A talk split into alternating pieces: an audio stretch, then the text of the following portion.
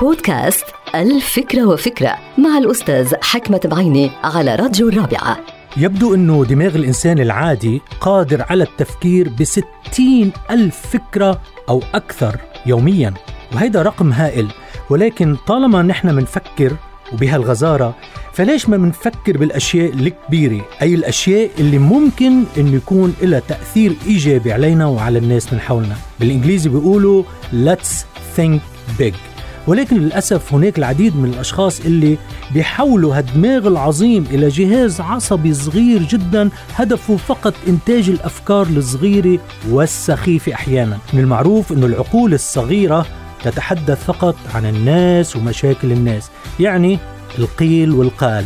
أما العقول الكبيرة بتتحدث عن قضايا كبيرة بمجالات مختلفة الطب والهندسة وريادة الأعمال والعلوم وأحيانا أخرى تتحدث عن قضايا سوبر كبيرة بتهم البشرية كل البشرية. وليس المهم دائما أنه نحن ننتج الأفكار العظيمة والقادرة على تغيير مصير البشرية. ولكن من وقت لآخر نستطيع أن ننتج الأفكار اللي بتعمل تغيير إيجابي بحياتنا الشخصية وحياة عائلتنا أو الأفكار اللي بتنتج حلول عملية وابتكارات جديدة للشركة اللي بنشتغل فيها أو لحياتنا الشخصية.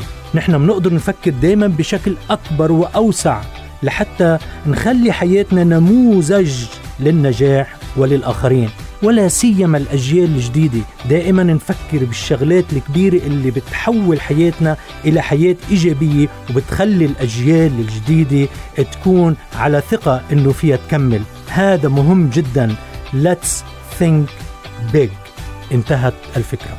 هذه الحلقة مقتبسة من كتاب الفكرة وفكرة.